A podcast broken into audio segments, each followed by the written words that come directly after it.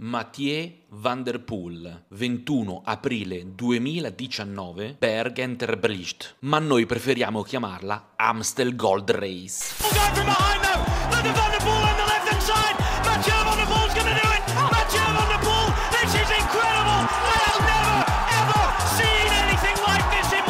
Allora, 265 km e 700 metri non sono mai una passeggiata di salute. Se poi la percorri a 41 di media o poco più, la cosa si complica. L'Amstel Gold Race non è una classica monumento, ma è comunque una gara di rilievo del panorama internazionale World Tour. Si corre in primavera in Olanda e quell'anno il campione olandese è Mathieu van der Poel. In quell'anno Mathieu van der Poel era campione olandese su strada, ciclocross e mountain bike. Parte per l'Amstel Gold Race, ma non è che pensavi che Mathieu Van Der Poel, pur sapendo della sua grande attitudine per le corse di un giorno. La gara è movimentata da una fuga di inizio gara fino a quando sul finale escono in due, Julien Alaphilippe e Jacob Fulsang. Sono due che di sicuro non la mandano a dire. Dietro un gruppetto tra cui Kwiatkowski, Van Der Poel, Trentin, Simon Clark. A un chilometro dal traguardo davanti c'è ancora la coppia alla Philippe Fulsang, che però si stanno guardando. Esce dal gruppetto Mikao Kwiatkowski,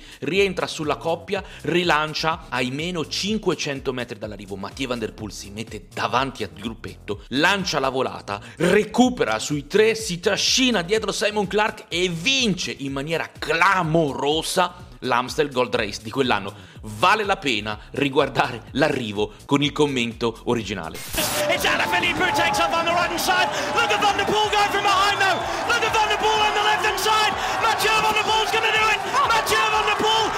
incredible.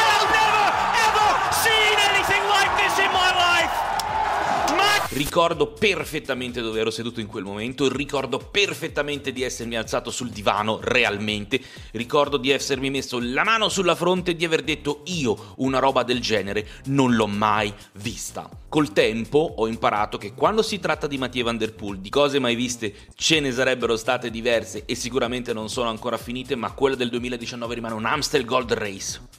Fuori di cervello.